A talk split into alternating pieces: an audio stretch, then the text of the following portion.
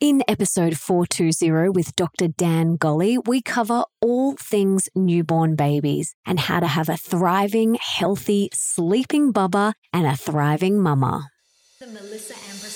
Welcome to the Melissa Ambrosini Show. I'm your host, Melissa, best selling author of Mastering Your Mean Girl, Open Wide, and Comparisonitis. And I'm here to remind you that love is sexy, healthy is liberating, and wealthy isn't a dirty word. Each week, I'll be getting up close and personal with thought leaders from around the globe, as well as your weekly dose of motivation so that you can create epic change in your own life and become the best version of yourself possible. Are you ready, beautiful? Guess what, my beautiful friend? My fourth book, Comparisonitis How to Stop Comparing Yourself to Others and Be Genuinely Happy, is out right now. Number one New York Times bestselling author and social media sensation Jay Shetty said, Never before has a book been more needed. Future generations will thank Melissa for shining a spotlight on comparisonitis. And multiple New York Times bestselling author Gabby Bernstein said, Since Melissa refers to people who have recovered from comparisonitis as unicorns, I suppose that makes this a sort of unicorn training manual. I'm so grateful that such a manual has arrived. It's been infinitely helpful to me. Head to comparisonitis.com or Amazon to get your copy today.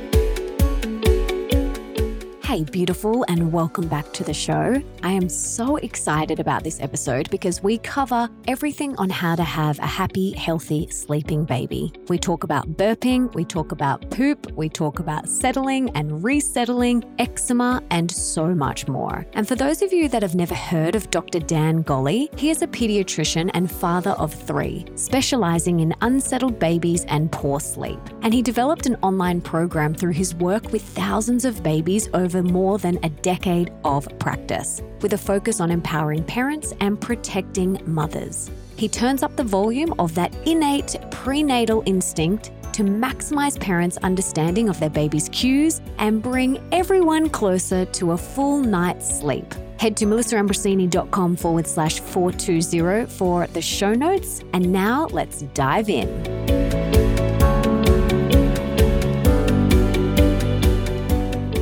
Dr. Golly, welcome to the show. I am so excited to have you here. But before we dive in, can you tell us what you had for breakfast this morning?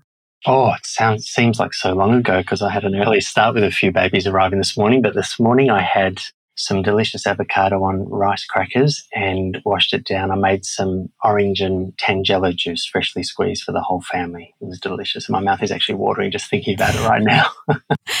Yum, I'm coming over for breakfast. Anytime you're welcome.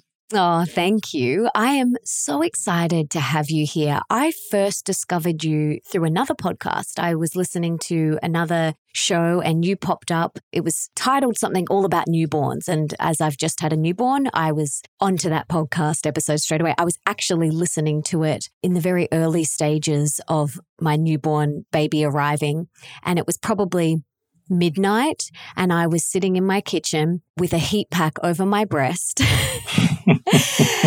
with the Haakaa on my boob and just hand massaging my engorged breasts out into the Haakaa whilst I was listening to that episode. So I want to thank you for that episode and thank you for keeping me company in all hours of the night.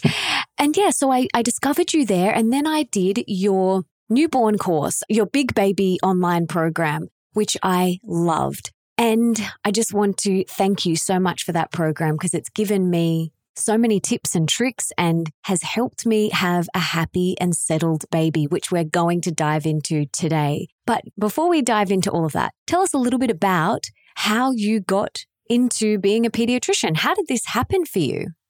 All right. Well, where do I begin? I, um, from a very young age, I knew that I always wanted to go into some field that involved helping people.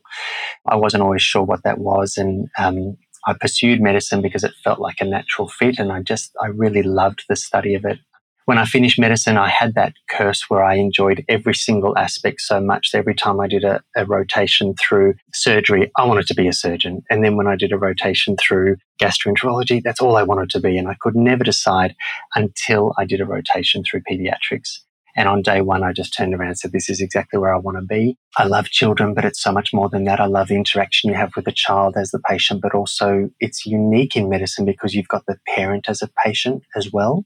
And I really, really enjoyed that interaction and just the ability to hopefully help people at a time of need and when they are sometimes at their most vulnerable. I really, really treasured that feeling. So I committed to pursue pediatrics and and I did, and I loved it. I trained at the Children's Hospital and traveled the world and worked everywhere. It was a, a whole lot of fun and really eye opening, and I was able to grow from it. Then during this process, my wife and I had our first child, and I don't know if it was perceived or if it was real, but I had this preconceived notion about what that experience was going to be like. Perhaps I felt that as a pediatrician, I had to have the perfect child, the most settled baby, nothing could go wrong. And here I am giving people advice, and then I'm a well of it. Surely it would be a walk in the park, and it was anything but my daughter is gorgeous and healthy and beautiful, and I'm blessed, but it was a really, really traumatizing experience for my wife and I. She was terribly unsettled. And we searched far and wide to try to find an answer. Um, I was straight back into work. I was working night shifts in emergency, in a pediatric emergency department. It was really, really hard, especially on my wife.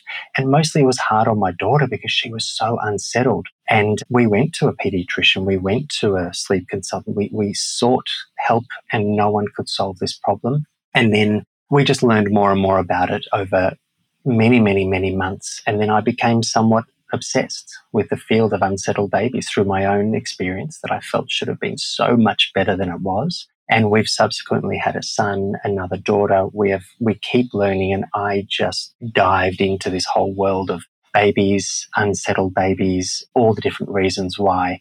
And I've read every book and watched every video and done every course. I've trained in infant mental health, you name it. And finally, not finally, because I think I'm still learning even to this day, but I'm at the point where it's become a sort of like an unintentional niche for me. And I just love the opportunity to enable families to really enjoy this period and not have them see it as something they have to just survive. And that's where I am now. Beautiful. Thank you so much for sharing. It's often through the breakdown we have the breakthroughs. So it's, you know, we go through these experiences and they often, yeah, become our light and our work. So I'm so glad that you are sharing everything that you know and you, you've learned over the years. I have so many questions for you. And I actually put this out to my following as well and got some questions from them as well. We got lots and lots. So we'll do our best to get through them all. But for everyone listening, even if you don't have a baby, maybe one day you want to have children or you know someone who is about to have a baby, please forward this onto them. Or you can bookmark this for, you know, when your time has come. But I almost wished I had this information before Bambi arrived. Because, you know, we went through a couple of weeks of just floundering, like really floundering you won't believe how common that is. You know, there's, and you can, I'm sure, vouch for this. There is so much focus on pregnancy and so much focus on the delivery, the method, the, the interventions, all of that. And there's so little attention given to what you do when the baby arrives. It's almost like, here's a baby, you go figure it out. And that's the hardest part. Yeah. You know, when you're pregnant, there is an end to it. It's finite. But when you have a baby, it seems like as soon as you solve one problem, they grow and then another one arrives. So I 100% agree with you. And I, I, urge mothers, fathers, carers, expecting or seasoned parents, don't listen to this when you've got a two week old like you did in the kitchen at midnight. It would be so much more valuable to upskill and really know what's coming because I do think that if you have these skills, almost like a toolbox prior to the baby's arrival, you just come at it with so much more confidence. And that is the key. It's about arriving with confidence and the baby feels that and the baby drinks that up and then they are more likely to be settled, which furthers your confidence as a parent. And you just get this beautiful positive cycle as opposed to the negative one that I see all too often.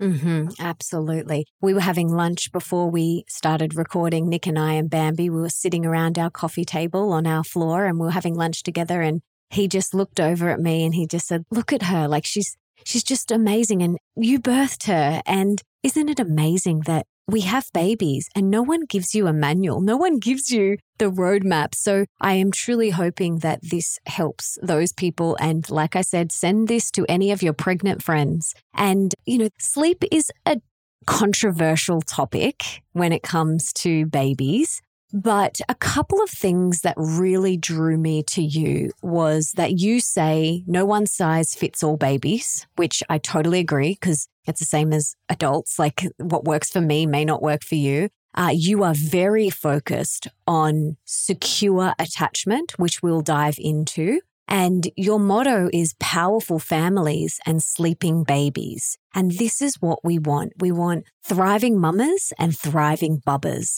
Because if the bubba is not thriving, the mama is not thriving, and the whole family unit tends to fall to pieces. And we don't want that. We want thriving, powerful families and thriving bubbas. And, you know, I know sleep is a controversial topic, but ultimately, the most important thing is that we have a happy and healthy baby. Exactly right. And we enjoy that process. Exactly, exactly. So, talk to us firstly about what are the most common things that cause an unsettled baby?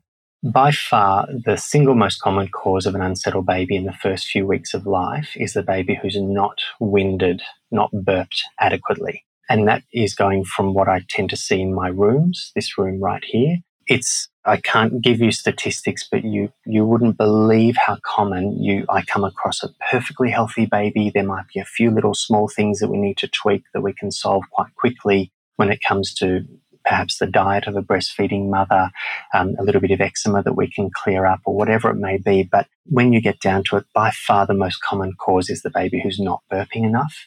And that is for a breastfed baby, a bottle fed baby. It doesn't matter the type of food that's going in, the way the food is going in. Every baby needs to burp. Now, probably the biggest source of frustration for a lot of parents out there and caregivers is that there's so much information and you can speak to one professional who tells you one thing and another one who tells you another thing and there's so much conflicting advice. And it exists for many reasons and it exists because it's a highly emotive topic. You know we are extremely protective over our cubs and that's a great thing. But at the same time we're dealing with them when they're at their most needy when we are at our most sleep deprived our own most vulnerable. It tends to happen in families when all of the major life stresses happen at once. You might have a mortgage that you're, you know, in deep into. Work is really demanding. And it's a really, really difficult thing when these things all come at once. And we don't live in tribes anymore. You know, it used to take a village. That that saying is absolutely true, and we don't live like that. We live in isolated silos where we have our own individual kitchen and our own individual bathroom, and we do things separately. Whereas previously we used to share that load. And just talking breastfeeding, for example, not every woman is built to exclusively breastfeed. And when you look back at that tribal village type behavior, there were wet nurses who used to feed all the babies of the tribe, while their birth mothers may be out hunting or cooking or cleaning or building or whatever they were physically fantastic at, while you had these other women who had big pendulous breasts with fantastic equipment. They had good flow, infinite supply, and they would contribute to the village, and that was their way of giving. And no one made the other mother who couldn't breastfeed exclusively, no one made them feel bad about it. No one pressured them into doing it. And that's just one of many examples of a source of stress, a source of pressure, and a source of potential anxiety that new parents or even multis are feeling. And what that does is two things. If you are a breastfeeding mother and you're struggling, the easiest way to reduce your supply is add stress, add sleep deprivation, the guaranteed way. But the other thing that it does, and the thing that upsets me most and, and really breaks my heart in clinical practice when I see this every day, is that it dulls your innate maternal and paternal instinct. It makes you doubt yourself. And so often I have people come to me and say, This is the problem. I'm here because my GP or my maternal nurse or friend said I should come to you. I think the problem's this, but they're worried about that. That mother's never wrong.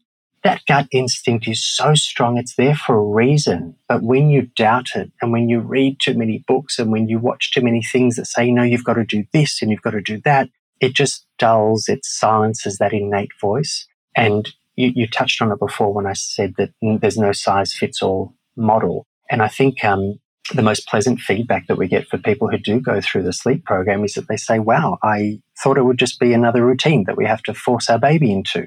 And then they realize it's actually a course. They're actually enrolled in a course. They felt like university students again. And that's exactly what I want to do. I just want to give, you mentioned it, empowered parents. I want to give them the skills so that they can then interpret their baby's needs and everyone is settled, baby and parents. Yeah, absolutely. You're going back to the burping. Your burping video, the the demonstration video in the course was a game changer for me. Um, I'm glad so, to hear.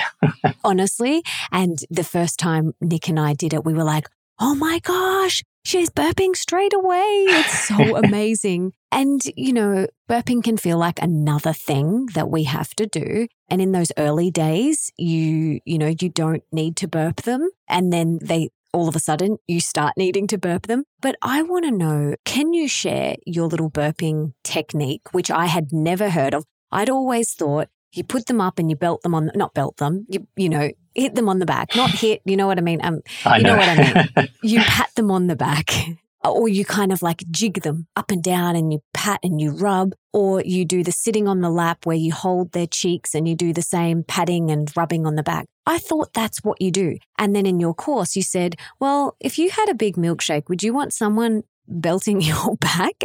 And it made me go, oh my gosh, as if anyone wants that, as if anyone wants to have eaten a big meal and then have someone patting their back and rubbing their back, trying to get them to burp. And so your technique I really loved and it's worked so well for Bambi. So can you share your technique with us and how did you discover it? Ah, through lots and lots of trial and error and lots and lots of research as well. I think the best way to understand it is to understand why wind gets there, how it gets there, what it causes, and then the way of removing it. So babies are what we call obligate nose breathers. They have to breathe through their nose so that they can feed through their mouth. And because they feed for extended periods of time, multiple minutes in a row, they have to be breathing at the same time. So swallowing air is completely inevitable. There is no way that you can not swallow air while you are feeding as a baby. So the first thing to understand is that every single baby swallows air, which means every single baby has to burp. And you can burp a baby from the very first feed, although in the first week, maybe two weeks, babies are incredibly insensitive. It's a design method so that they're not too traumatized by the stress of childbirth they're quite insensitive. And you'll, you'll recall you could take a newborn to a rock concert. They'll sleep through it. You can take them anywhere. But then fast forward two or three weeks and all of a sudden they're starting to wake up and they're perking up a bit. And then they're more sensitive to things around them, but they're also more sensitive to things inside them. And so the one week old did need to burp, but may not have suffered due to the presence of wind, whereas the three week old, the six week old, the three month old will very much suffer and tell you that they're uncomfortable when they've got wind trapped there. So there's the problem that the wind causes pain and discomfort when it eventually turns into a fart, which takes about five or six hours. But there's also the other issue that gas takes up space. It's not a vacuum. So if you've got a lot of wind that you're leaving in the stomach, that means that more milk can't get in. And if you think about it logically, if you can't get more milk in per feed, the only way to get an adequate volume at the end of a 24 hour period is just to feed more often. And that's where we start to see this frequent feeding or snacking cycle develop. And that comes hand in hand with a baby that's not burped enough. The big trick to winding is about transitioning their position. So moving them around more and more. And the technique goes through that, as you, as you mentioned studies have shown time and time again that patting doesn't do anything to bring wind up. And the reason why we pat babies is simply to remind them of a time when they felt most settled and most comfortable. And that was when they were still in the womb. So the patting is actually reminding them of their mother's heartbeat. Now, the heartbeat, if you can imagine your abdominal aorta, the, the major tube that comes off the heart and feeds blood to the rest of the body as it tracks down the length of your abdomen. It rests right up against the baby in the uterus. And if you think about your own heartbeat, it's not a rapid tapping like that. It's a very slow, calm, consistent, almost like a metronome. And that's what we want to do. And in order to do that, you can even rest the hand on the baby and just move a finger up and down, a very gentle tap, because that's all they need to feel like they're being returned to the womb. You do not need to pat them. You do not need to whack them. And it certainly has no impact on winding. Movement is another thing that returns babies to the womb because you move all the time. Even when you're sleeping, you're moving around and they like that movement. They don't like to feel still. It can sometimes be a bit disconcerting. So if you were to hold your baby in that vertical position, keeping them calm with a gentle tap and just walk around the room or walk around the house, that movement together with the position change is going to help expel wind.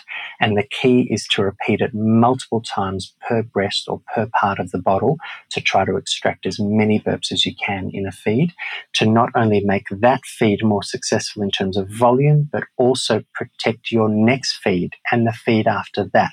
And when we see successful burping with each feed throughout the day, you completely eradicate witching hour. It disappears. You have babies sleeping through the night so much earlier you have terrific weight gain, and most importantly, you have um, calm, well rested, happy, confident parents who present as that. And that's, you touched on before, secure attachment. It's not as valuable having a parent who's there all the time if that parent is completely finished, if they're exhausted, if they're holding a baby and they're actually not happy and they're not enjoying it. Whereas if they are there and they are well slept and the baby's well slept, you guys are dancing the most beautiful tango and everyone is happy and everyone benefits. And that's true secure attachment. Mm, beautiful, beautiful. So, how many burps should we aim ah, for? There isn't a magic number, but there is a magic burp. And every parent who nails this method will tell you about the magic burp. Whether it's the third or it's the eighth, it's like the last one and you can feel your baby completely melt in your arms. You can see when they are totally calm and you just know that they are totally bereft of wind. They are so much more comfortable. And that's, you know, I used to call it the golden burp or the magic burp. But the number isn't important because every baby is different. Some babies will have big volume burps and some will do lots of little ones. So I like to devote a particular period of time, a good 15 minutes, and it's important, you touched on something really great before where you said, you know, people can go through the program and think to themselves, oh my God, please don't add another task to my day. Don't make me do more. I'm already exhausted. But winding is, you've got an opportunity to wind all the time. Every time you're doing a nappy change, there's an opportunity to burp. Every time you're changing clothes, there's an opportunity to burp. When you're interacting with your baby on the play mat, there's an opportunity to burp. So it's not an isolated extra half an hour per feed on winding.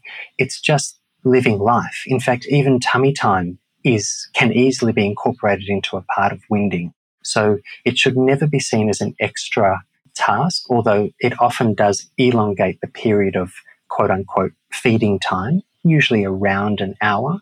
But if you are going from feeding 10 times a day to five times a day or six times a day, most parents will turn around and say, I don't care what I have to do.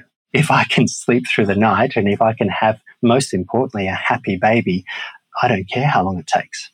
Absolutely. So, what I was doing was what I thought was that, you know, say I fed for half an hour and then 15 minutes after that, I was burping, but I don't necessarily have to do it straight away. You're saying that I can go about my day and have a play with her and put her on the mat and maybe go make myself a drink or whatever and come back and then keep going. So you don't have to do it straight after the feed. That's what I'm trying to say. Is is that right?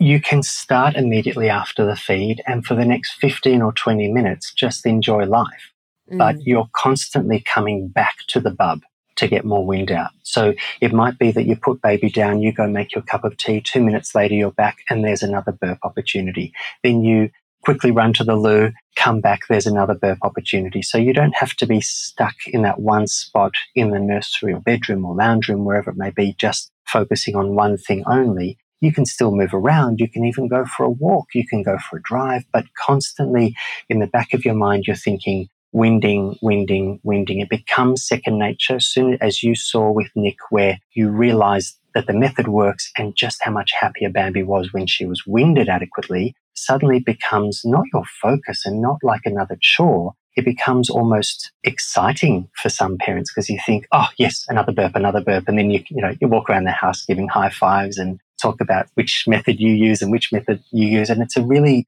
fun thing. It's not another chore. And once you do it and you see how much happier the baby is, like I said, you don't care how long it takes and you don't care how much you have to do it because you just have a happier product at the end of the day. Absolutely. And like I shared with you before we started recording, Bambi was sleeping through the night, which has just been magic. And however, last night she woke twice. And I know it's because I didn't wind her enough yesterday during the day. And I know because all night she was kind of like, eh, eh, eh, and like kicking her legs and she was moving around and she was like wriggling. So I know that that was the case. And I thought, oh, okay, I should have taken some more time to wind her. I have two questions regarding this. It's really, it's really important. I just wanted to touch on two things that you just said. Life happens. Life gets in the way and you might have an appointment or you might get caught in the rain you don't have to fret because every single day it's like a hard reset. You can, you know, control alt delete on the bad day that passed because there will be something. Your baby might get a cold or, you know, they might break a tooth. They might be immunized. There might be something that just throws everything out of whack.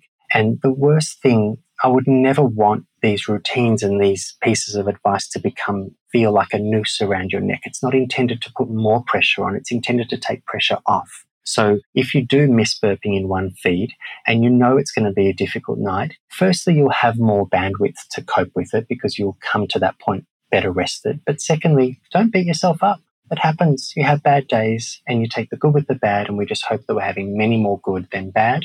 And then you can cope with it. You can deal with it. Absolutely. So what age do babies start to be able to burp themselves? What age? Or is it different for every baby? It's a great question. Most babies are going to be growing out of that colicky, windy, unsettled stage by three to four months. And usually that coincides with when they're able to roll independently. Because when you lie on your stomach, not only are you less bothered by wind that's in your system, you're also able to actually burp better. And that's why, interestingly, this issue of colic and unsettled babies didn't really exist when we were children. And part of the problem I find is the grandparent, well meaning, gorgeous, and I absolutely respect them, but they often say, We didn't have this problem back in our day. You know, as if to say, You're making this up or you're acting like it's harder than it needs to be. But the truth is, they didn't have the same degree of problem because they didn't have SIDS awareness. So we are lying babies on their back and dramatically reducing the incidence of SIDS. So that's a non negotiable. That's fantastic. We have a significantly reduced infant mortality rate than our parents did when they were parents of newborns. But unfortunately, we've traded that in for two problems, one of which is unsettled babies, and the second is flat head syndrome. So there are two things we need to deal with, but they are absolutely preventable, and we just have to be aware of them so that they don't become bigger problems down the track. Okay, cool. So around that three to four month, like even now, I know Bambi can yeah, she can almost like she'll just burp herself, but I still do need to help her. However, she is rolling. And so after a feed, if I put her down on the mat and if she rolls straight away, a little bit of milk will come up. So I'm trying at the moment to, I'm like just playing with her on her back and I'm like, stay here, babe, like stay just until she has burped and she has digested her milk. Is that common where babies roll and a little bit will come up? And, and what can we do to prevent that?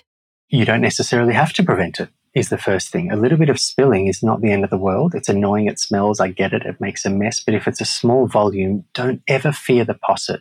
And it's important that you call it a posset and not a vomit Yes. Vomit implies, um, the language here is really crucial. So, vomit implies a complete ejection of all stomach contents. It comes with, you know, I don't want to be too graphic here, I apologize, but it comes with a heave. You know, mm. the shoulders go up and there's a gag. And if someone vomits from being sick or drinking too much, there's a real physical reaction.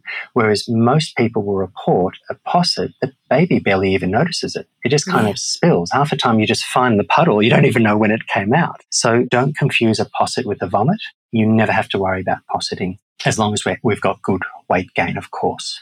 So a lot of people will report their babies posseting frequently and then say, Oh, I'm afraid my baby's got reflux. And then they'll go down this medicalized path of treatment. Reflux is absolutely the single most overdiagnosed, unnecessarily diagnosed condition just because babies are unsettled and posseting a lot.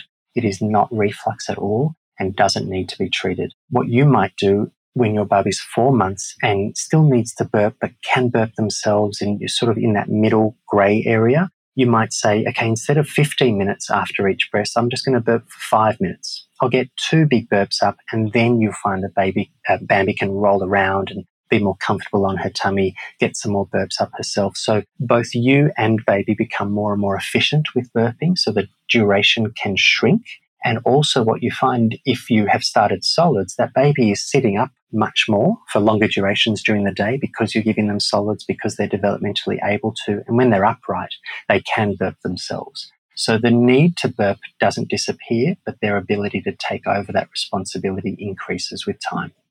Yes. Oh, gosh, this is so. Th- thank you for saying that because I was wondering, oh no, is she losing those calories? I want her to keep those calories. But yeah, we've always called it spit up. We've just said, you know, a little bit of spit up. We've never used the word vomit. And like you, we are very mindful of our language always, but even more so now that we have Bambi who feels everything, even though you know, she doesn't exactly know what we're saying. She knows, you know, energetically, she knows. And what you Absolutely. were saying. Absolutely. You are so right. I tell people all the time babies are the most incredible communicators. They're like animals, they can smell your emotion. Babies drink so much more than milk. I tell mums and dads this every day. They drink every single thing that you bring to them all your emotions, all your fears, your confidence.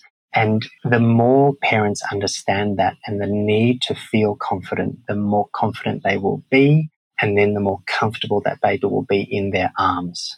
100%. Confidence is everything. And I think for me, there have been moments where I've felt not confident at all. And so they're the moments where I'm like, I need to step away for a second. Nick, I need you to hold the fort. I need you to be, you know, I need Bambi to be in your arms. I just need to go for a walk or dive in the ocean. I just need a moment for myself to regain my center so that I can then come back to her as the best version of myself. And I know how important that is. And going back to what you were saying before about we don't live in tribes anymore and asking for support is so important. I always talk about mastering that inner mean girl in our, inside our head that says, Oh, you can't possibly bother someone, or you can't possibly ask your mother in law to do this for you. Yes, you can. And we need support from our friends and our family. And, you know, it takes a village, like you said. So don't be afraid to ask for exactly support. Right. The analogy when you're on an aeroplane, every single time you're there, you listen to the safety announcement and they say when the oxygen drops from the ceiling, you always put it on you first. And that analogy rings true as a parent, you've got to look after yourself because if you aren't functioning well and happy and present, then you can't provide as much to your baby. So for you to step out and just reconnect, recenter, as you said, go for a swim, whatever it is that you need to do. Sometimes it might just be going for a walk. Sometimes you might just need to have a nap or, or whatever it may be. Go out with friends, whatever recharges your batteries. That is what's going to have you come back to that baby fully charged, full of energy, confident, and able to weather those little storms, those inevitable little hurdles that come along the way. There's no such thing as a baby that's settled all the time. That's a fallacy. So you've got to look after yourself. And you are 100% right. We are afraid to ask for help. And the thing that's so frustrating is when these beautiful well wishers be it a grandparent or an aunt or a friend who come over when you've just had a newborn don't visit someone's house with a newborn and expect to be waited upon mm. and expect to be served cake and tea and I'll wash your cup and everything. Go to that person and instead of buying them flowers, albeit beautiful, take care of their washing Give them a dry cleaning voucher, organize for their home to be clean, send them pre made food, things that are so intelligently practical and necessary, because that's what you will remember. I'll never forget when, yeah, when we had our third child had to have surgery just before she was one year of age. And there were some beautiful cards sent and beautiful flowers, and they're really beautiful. And I'm, I'm not, you know, negating how beautiful those messages and those things were. But it was the person who delivered a lasagna that was what we remembered. It was the person who cooked food and just dropped it on our doorstep. That was what really helped us in that moment. So if you want to help someone who's had a baby, give them practical help. Give them sometimes just an ear to listen to, or even just come over, pick that baby up, and tell them to go for a walk or tell them to go for a sleep, whatever it may be. That's the best way to help a family.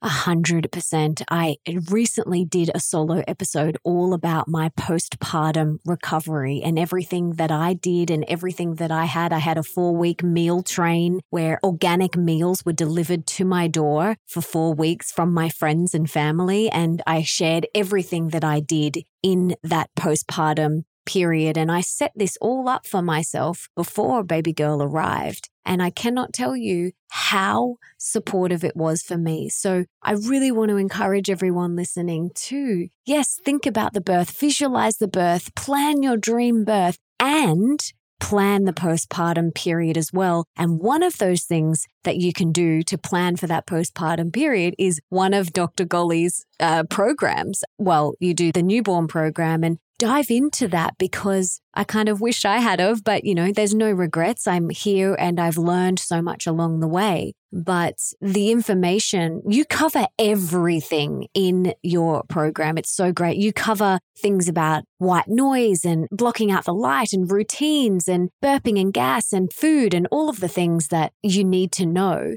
But I want to talk about now settling and resettling a baby because you've got some great techniques. I'd love for you to talk about your two techniques and the difference between settling a baby and then resettling during the night or during a sleep and how we can do this.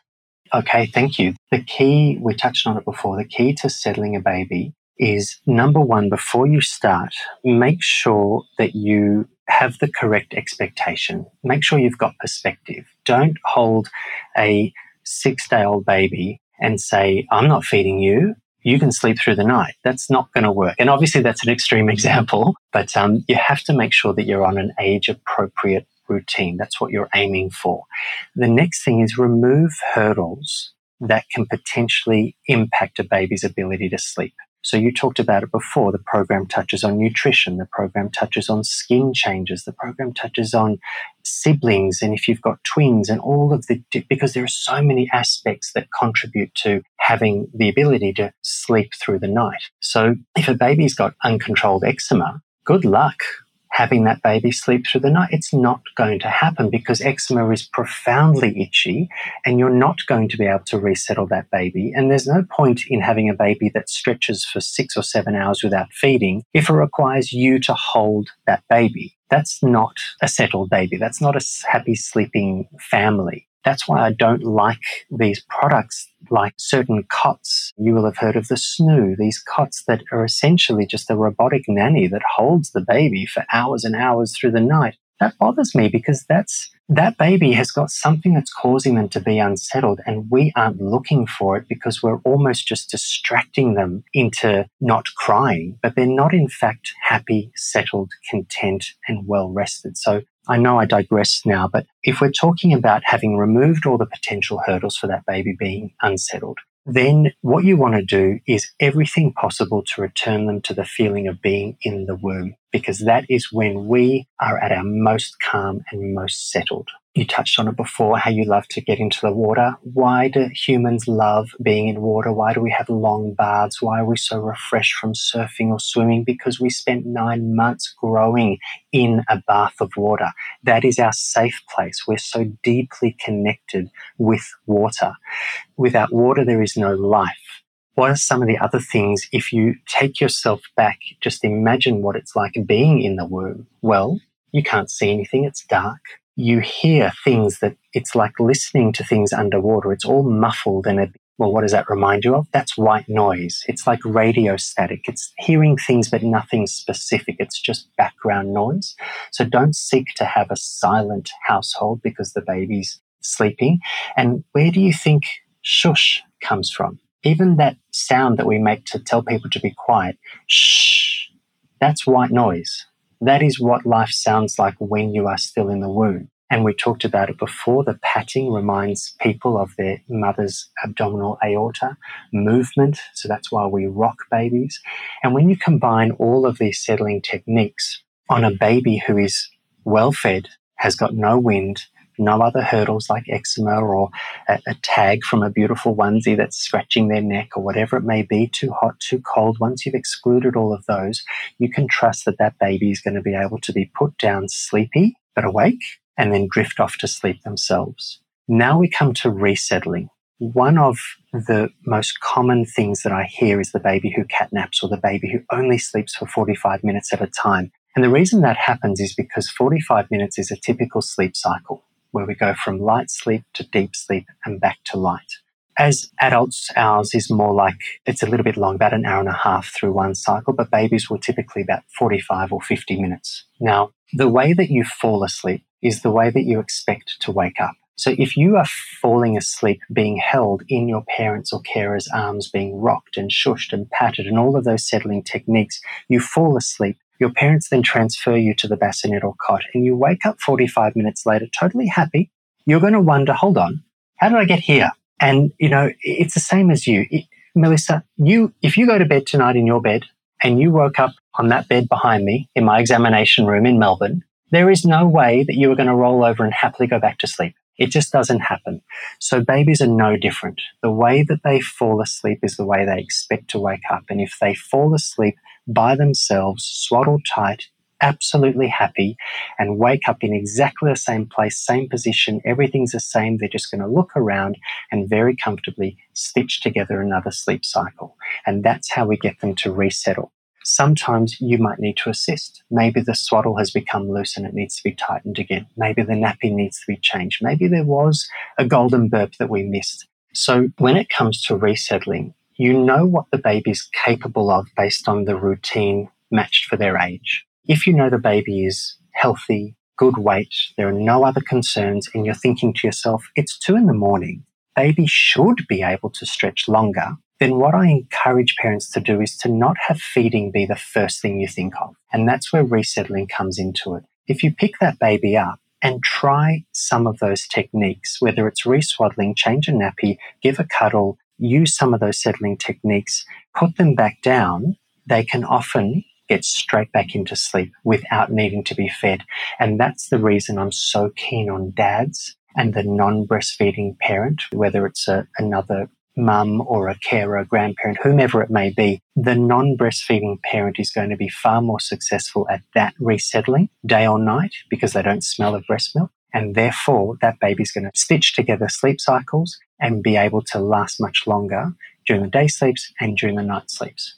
Oh, so important. I wish I had have known all of this before I dove into new mamahood. And that's what's interesting. You do know it. It's already inside you. It's inside all of us. And I don't want to sound a bit wanky, but it really is. It's inside all of us. And what is my intention? My hope is to turn the volume up on that instinct that's already there. If you came across a friend of yours who is going through a tough time, the way that you console him or her is exactly the same way you are settling Bambi. You are hugging them tight. That's a swaddle. You're saying, shh, that's white noise. You're patting them as you hug them and embrace them. That's reminding them of their mother's heartbeat from 30, 40 years ago. All of the, and you know, you'll hug them and you'll rock backwards and forwards with them. So even the techniques that we use to settle ourselves, settle adults, grandparents, strangers, they're the same techniques. We never ever stop responding to them. It's innate. It's inside of us. So you're already doing it and you're doing it beautifully. All we need to do is give you the confidence and tools to be able to do that with your children. Yeah. And I think as a first time mama, that confidence, I'm sure, like a lot of my friends who have had their second and their third, they always say to me, Melissa, it's just the first time mama confidence thing. Like, as, she's like, as soon as you have the second, you'll just be like flying. And I know that is, it's new. I'm on my L plates. You know, it's like rocking up to a new job. I'm still sussing out how everything works. And yes, that intuition is very innate within me. And even, you know, I thought as well, I didn't want to, at the start, I didn't want to do blackout blinds and white noise and all of these things because I thought that they were sleep crutches. And I thought that she would then get super dependent on those things. And that if we ever went to grandma's house and we didn't have blackout blinds or we didn't have the white noise, that she wouldn't be able to sleep. But I've soon realized that that is not the case. And that in fact, you know, when I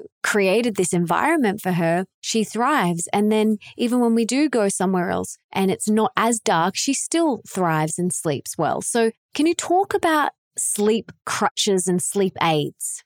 Absolutely. Anything that involves returning them to the womb, like we've talked about, is not a sleep crutch. It's not a sleep aid. It's creating the perfect sleep environment and it's wonderful and it's portable. Like you said, you can, you can take block out blinds or you can, you know, put silver foil on the windows when you're on holiday in summer where it gets brighter earlier, whatever it may be. All of these things are portable. There are wonderful apps and white noise machines. So every single thing that returns a baby to the womb is able to be transported anywhere around the world, summer, winter, it doesn't matter. The problem exists when we start to use certain crutches, like, for example, rocking your baby to sleep, feeding your baby to sleep. Those things you do out of desperation because you just want to get some shut eye. I get it. I've been there. Believe me, I've been there. You do whatever you can do to just get a moment of peace and a moment of stopping the baby from crying. And the problem with that is that once you start,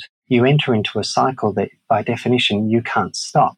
And so that's why we see so often that it all started at one point and parents will always say it started baby was a really good baby we had a great routine and then they got sick once and ever since then they've been sleeping in our bed whereas previously they weren't or they've been waking three times in the night whereas previously they weren't. Whatever the habit that has been formed that the parents don't want usually gets formed out of desperation and then the challenge is to come back to what you know that baby's capable of. And of course, it's got to be something that you want. If you want your baby sleeping with you, then all power to you. There's no issue there, but it's all about what you want.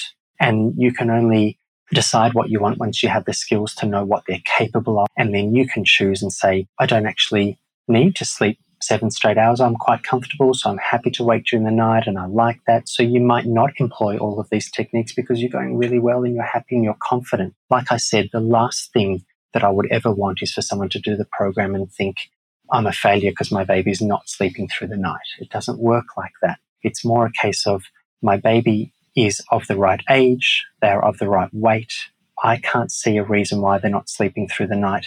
This is when I need to go and seek help. This is when I need to go and see a doctor or a pediatrician or whomever may be guiding me so that we can find out why is it that this baby is not as settled as I know they can be.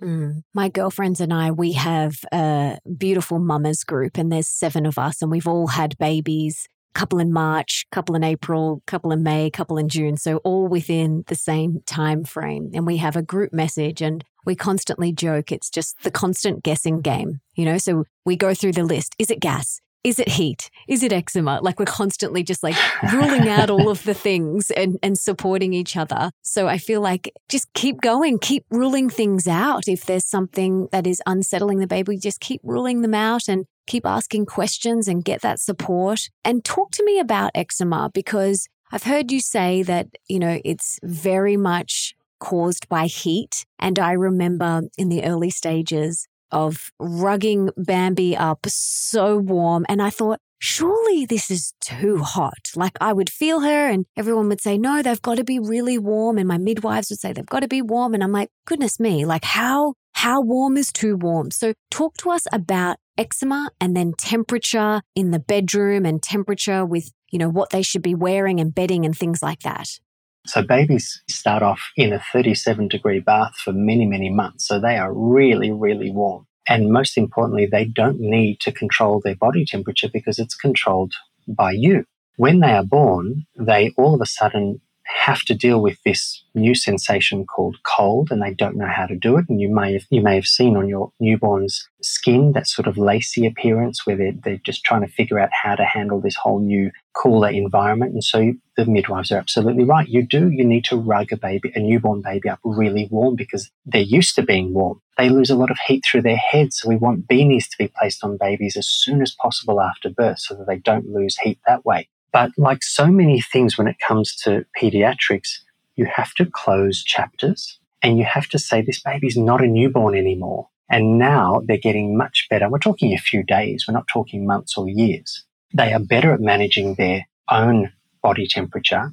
And so that adage of you've got to add a layer, you've got to rug them up warm, you've got to keep them warm, we've outgrown it but we still say that same thing. And so as a result of that, we do tend to cook our babies a little bit. We tend to overheat them. Too many layers, too many extra things like mittens and socks and beanies and all these things. Heat is the absolute driver and enemy of eczema, and eczema is really, really common. There is a family history genetic component, but there's also babies who've got absolutely no history in the family of atopy or sensitivity who end up having a brief period of eczema. They don't often have it for life, they usually grow out of it, but it is something that needs to be managed because it is so itchy and uncomfortable. And when it gets worse, it can lead to such dryness that the skin actually cracks. If you imagine the earth out at Uluru in central Australia, the drier the climate, the more likely you are to have cracks in the surface. And when you've got cracks, that's an avenue where bugs can get in. And bugs live on the skin. And if they get in, you then get infected eczema. And that can be a real problem. They, those babies can get really sick. They can get uncomfortable temperatures. They need antibiotics. And we really, really want to prevent that from happening. So yes, it's important to prevent it from an infection point of view, but even if it's not that bad, I always aim for perfectly clear, moist, supple skin and not just better than it is. I want it to be absolutely perfect. And there are lots and lots of different treatment methods, but the number one most effective method is to take the heat out of that baby. Mm, my goodness, so important. It was such a big lesson for me because, as you know, Bambi got a tiny bit in her neck crease and a thigh crease. And Nick and I realized that we had just been dressing her way too hot. We live in a tropical climate. Like We've just come out of winter and it was 25 degrees, like toward the end of winter. And I'm not joking. I have a thermometer in our bedroom and I was looking at the coldest part of the night, you know, two, three, four. It was still 23 degrees and I'm acting like it's 19 degrees and it's not. And we were having very warm baths and I was putting the oil heater on and I'm like, no wonder she's got this. And since we have taken down the temperature in the bath and not put as many blankets and things like that, it's definitely calmed down. And I'm going to continue to, you know, not overheat her. I just didn't know, you know? You don't know. So, one thing, you know, we talked about it before about how babies are excellent communicators. You can usually trust that the baby will tell you if they're too hot or if they're too cold by being unsettled, by writhing around, being uncomfortable. And the other thing that's very handy is if the non breastfeeding parent just takes two fingers and pops it in the back of the neck just to feel the back of baby's neck. It's a really good guide. If that feels the same as your hand, they're probably the perfect temperature. And if it feels hot and damp, you need to take a layer off. And if it feels cold to touch, then you need to add a blanket. And I say the non breastfeeding parent only because a breastfeeding mother has such fluctuations in their own temperature purely because they're churning milk. So they'll often be hotter. And you can vouch for this that you're, you're quite unreliable when it comes to temperatures. Sometimes feel hot, sometimes feel cold. So you want to be basing it on someone else's opinion as opposed to your own if you're breastfeeding at the time. Mm, I think it's time for her to come out of the 2.5 TOG and into the 1.0 TOG. I think it's time. But I also, you know, I know that she sleeps quite well when she is snug, you know, that really cozy feeling. And I'm just thinking to myself, do I put her in the 1.5 and then give her some blankets? And I find that that weight of the blankets is really comforting for her. Like I feel like she really likes that and she just sleeps really, really well when I have that on her. You are 100% right. You can choose to either use a high tog clothing or onesie or sleeping bag and then a very thin blanket on top, which you can, as you said, tuck in tight to feel the weight of it. If you've got a lot of fluctuations in temperature, which we tend to get around now springtime, where you can have hot days and then quite cold nights, and you just, it's hard to predict. You don't want to be waking the baby up to undress them, change the tog, etc. So I like your suggestion. I would go with the lower tog rating, more blankets, because blankets you can add and subtract with ease without disturbing the baby. So I like your method. That's what I would go with. If you've got unpredictable weather at night, you go with a lower tog and add blankets to make them more comfortable. And just so everyone knows, I live in a tropical climate. It's warm here. We're not talking about, you know, the middle of winter in London or New York. And I love in your programs, you have all of the guides for the temperature and the clothing and things like that. I have that actually saved on my phone. And every evening, as Nick and Bambi are in the bath together, I check the thermometer and I see, okay, it's 23 degrees. And I'm like, what does Dr. Golly say I, she should wear at this time? And so I, I look on my phone and I look at the little image that I've saved, and it does, it just helps so much. So your program has been a game changer for me and Nick and given us so much confidence and almost yeah, more confidence in what we know is already true within us. Like you said, it's innate within us. That's beautiful. That's music to my ears. Thank you so much. Thank you. So let's touch now on food. And when do you ideally like to see solids being introduced? There is different schools of thought on this. You know, a lot of people say the baby should be able to sit up, the baby should show interest, the baby should have teeth. So, share with us your school of thought on this and with all of the research that you have done, what you have seen to really work. It's a great question, and the answer is frustrating to some. There isn't a number. It's not three months or six months. The answer is when that baby is developmentally ready. The problem lies with the interpretation of what that means, because what's developmentally ready for you? It might be when they're sitting unsupported and can actually hold a spoon. If that's what you're waiting for, you might be waiting eight or nine months before they can do that. Or is developmentally ready when they've got good head control and they're able to masticate or chew, whether it's with teeth or without, in which case it'll be four months. So when I assess a child, I look for signs of developmental readiness and also, and I keep talking about it, the baby telling you that they are ready. Most of the time, the answer is four months, roughly four months corrected age. And there are a number of reasons for that. People talk about the four month sleep regression, right? You've probably heard about it. People dread it.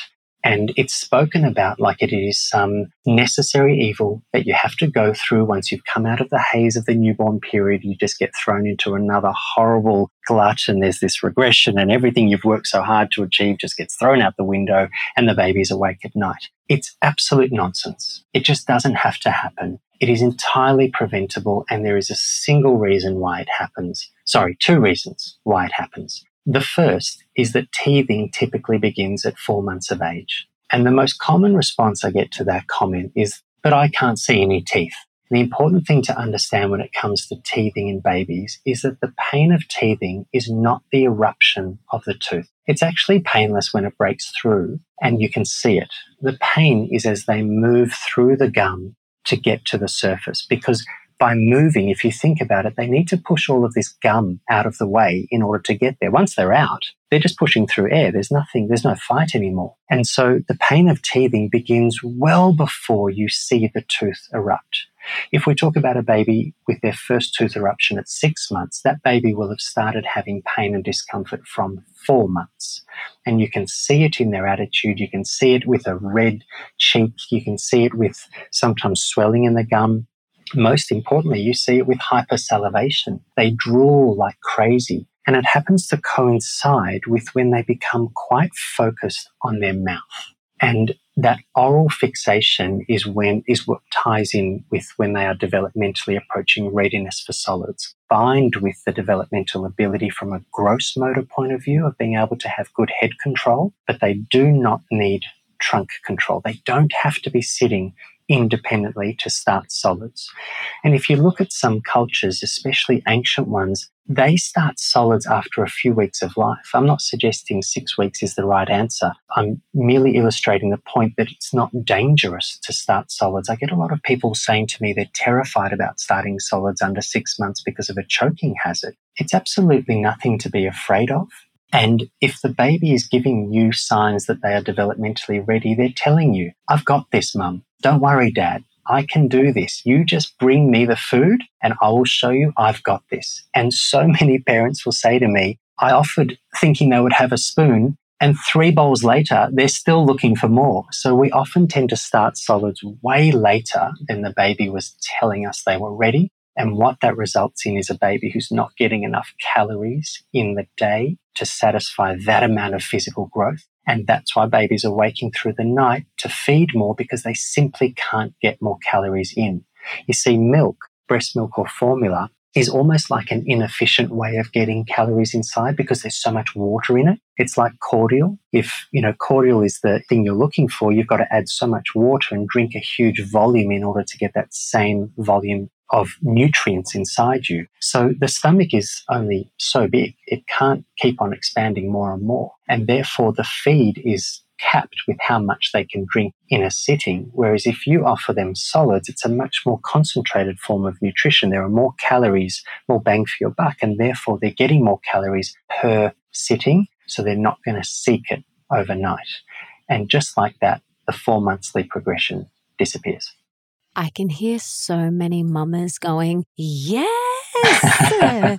Dr. Golly, thank you. so, yeah, that's a really interesting perspective because I'd always thought that it was six months. You know, that's just what you hear a lot of. So that's a really interesting perspective. And and the other thing, there is another perspective to consider also the small issue of allergens. So we in Australia, it's almost like we've become the allergy capital of the world, unfortunately, especially as you move further south down to Sydney and Melbourne. So we've seen from countless studies that the earlier that you introduce a child to allergens, we're talking nuts, fish, egg, even exposure to touching dogs and even lying on grass, the earlier you expose kids, the less likely they are to be allergic down the track.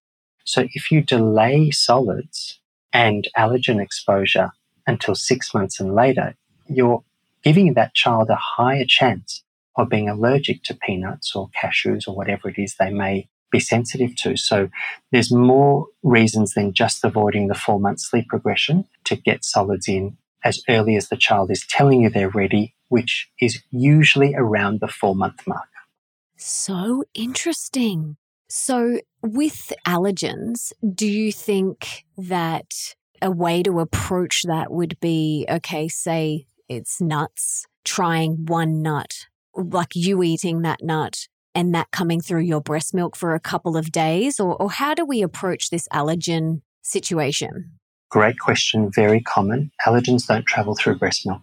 So the only way that you're going to expose Bambi, for example, to peanuts is by you eating peanuts and then there being small particles of peanut on your fingers and then you handle her. So it doesn't travel through breast milk. So that's not exposure. The easiest way to do it is number one, assume your baby's not going to be allergic.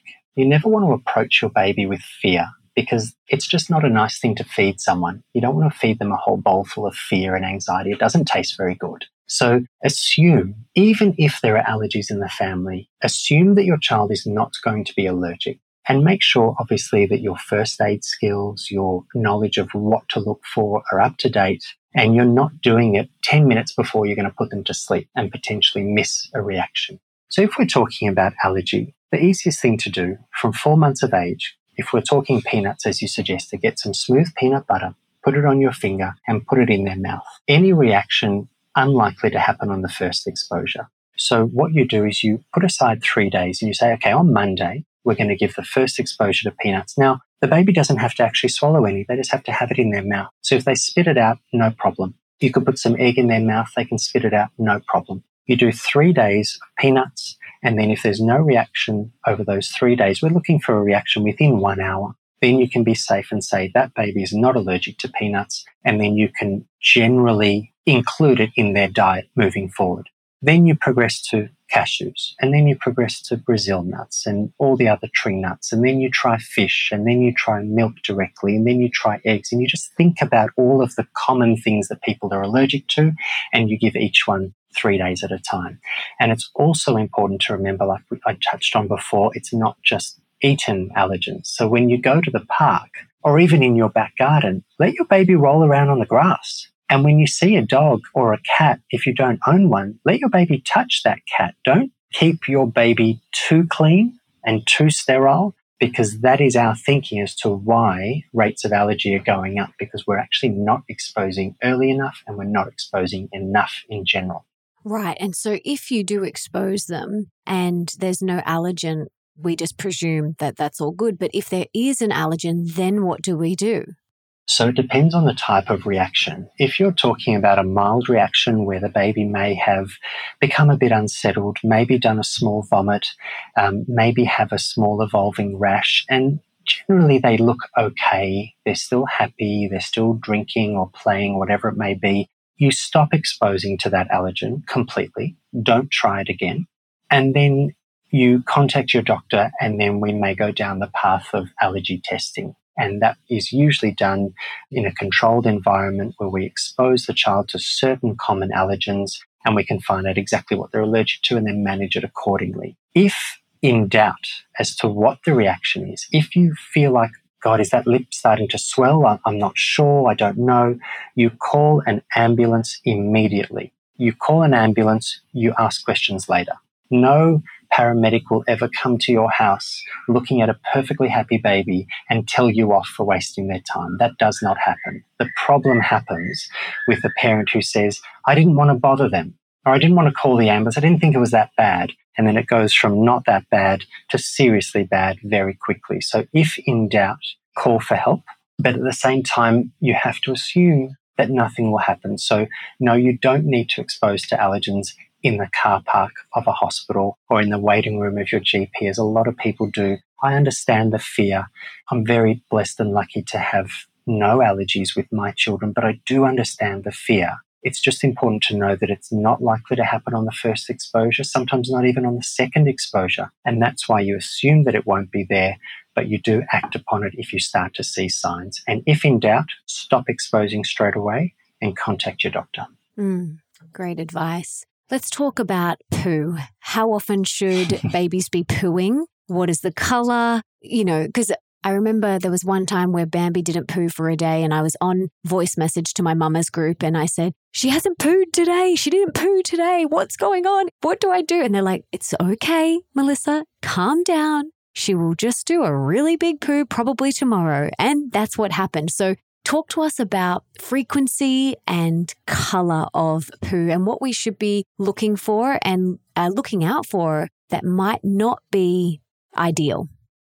If you take my phone and scroll through the pictures, in and amongst photos of my dog and my kids and my wife, you're going to see a lot of poo pictures because that is all that people send me. Lots and lots of poo questions. Oh, and, lovely. Uh, look, you're like, thanks, guys. thanks. look, there are certain things to worry about and there are certain things you don't need to worry about. And I'm really glad, thank you for this opportunity to talk about it because there's a lot of focus on poo frequency and it is probably the least important thing of all. So poo obviously starts with meconium, that black tarry kind of thing that comes out of babies' bottoms usually straight away, hopefully in the first 24 hours. I'm not going to talk about specific illnesses or, or, problems that have to do with the structure of the bowel because that's a surgical issue and that's something you're going to know about very quickly. If your baby's pooed early and we're talking about a normal healthy baby, a breastfed baby is almost never, ever going to be constipated. When we talk about constipation, it has nothing to do with the frequency of poo. It's only to do with the consistency of what comes out. If your baby is mix fed or formula fed or on solids and they're pooing pebbles, that's constipation, even if it's three times a day. If they're pooing pebbles, if they're struggling and straining or they're bleeding or something's really difficult to get poo out, that is constipation that needs to be managed. But on the other end of the spectrum, a breastfed baby can poo anywhere from every feed, we're talking seven, eight times a day, to once a week. So a baby who's breastfed three, four weeks of life, who hasn't pooed for a week, there's nothing to worry about. You do not want to be the parent who cleans up that nappy when it does arrive. Trust me, because it's going to be an absolute poonami, as they say. But you don't have to worry. And if the baby's not uncomfortable, again, they are going to tell you. So if they haven't pooed for three or four days, but they're totally happy and they're breastfed, do not worry about that at all. When it comes to abnormality in terms of the poo content, in general, after that black poo clears after a couple of days, poo in the first few years of life can be anywhere from yellow to green to brown and everything in between. The three colors that we want to look out for that are not good are black, red, and white. Those colors in the poo are a problem. And just a reminder, not in the first few days where black poo is okay. Once it's cleared, it should never come back. So look out for black, red, or white in the poo. I'm not talking about little bits of white that are just partially digested milk. That's fine. If the general color is that sort of brown, yellow, nutty, or green, don't worry. Green just means that things are moving through quickly. It's not a problem. The content of the poo is quite important. So if there is mucus, which some parents find really difficult to spot, but if you're looking at a poo, and I'm sorry to be so graphic here, but some parents will find this very helpful. If you take the nappy off and then squeeze it together and open it like you're opening a book, if you see stringiness like snot or like slime, that is mucus. And in the poo, it sometimes looks like snot or it looks like it's got a glow to it. That's mucus.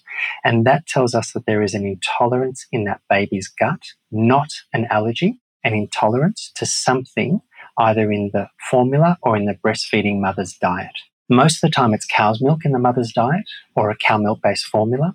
There's also a lot of cross reactivity with soy. So if you're finding that your baby's unsettled or has un- difficult to control eczema and you see mucus in the poo, the first thing I'd be doing is getting rid of dairy in mum's diet, not replacing it with soy, but going more vegan, away from animal milk. So don't use goat's milk or anything like that.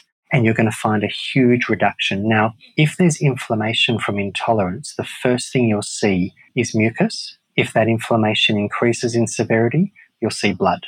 Now, I'm not suggesting that you ignore that and just say, oh, I'll just change my diet. If there's blood, have the baby seen. So we're making sure we're not missing something more sinister. But usually, just by making small changes to a breastfeeding mother's diet, you can get rid of that problem immediately. And because it's not allergy, because we're talking about a tolerance issue, that breastfeeding mother can have milk.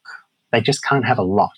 So have a piece of chocolate have a croissant, have a piece of fish cooked in butter. That's fine, but don't have a white coffee with your bowl of yogurt and then a quiche, a pizza for lunch or whatever. If you have a lot of dairy, that baby's going to get a big load of cow milk protein and then they're going to suffer if they're intolerant to that.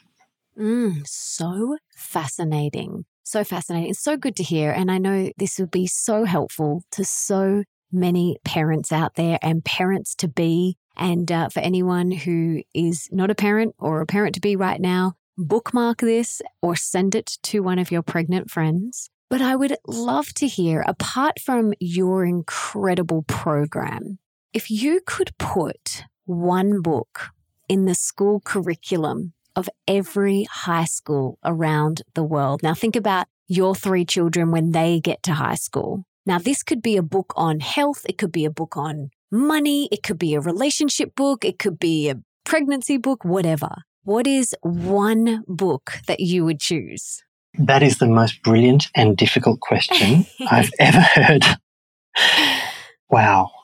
I wouldn't even know where to start. I think what I would love to teach teenagers in life is about balance and about white and black, good and bad, the yin and yang. And although I was getting quite spiritual, I think I struggled with that and learnt most about this concept when I was traveling through India. And I saw and was exposed to the real have nots in the world, true poverty.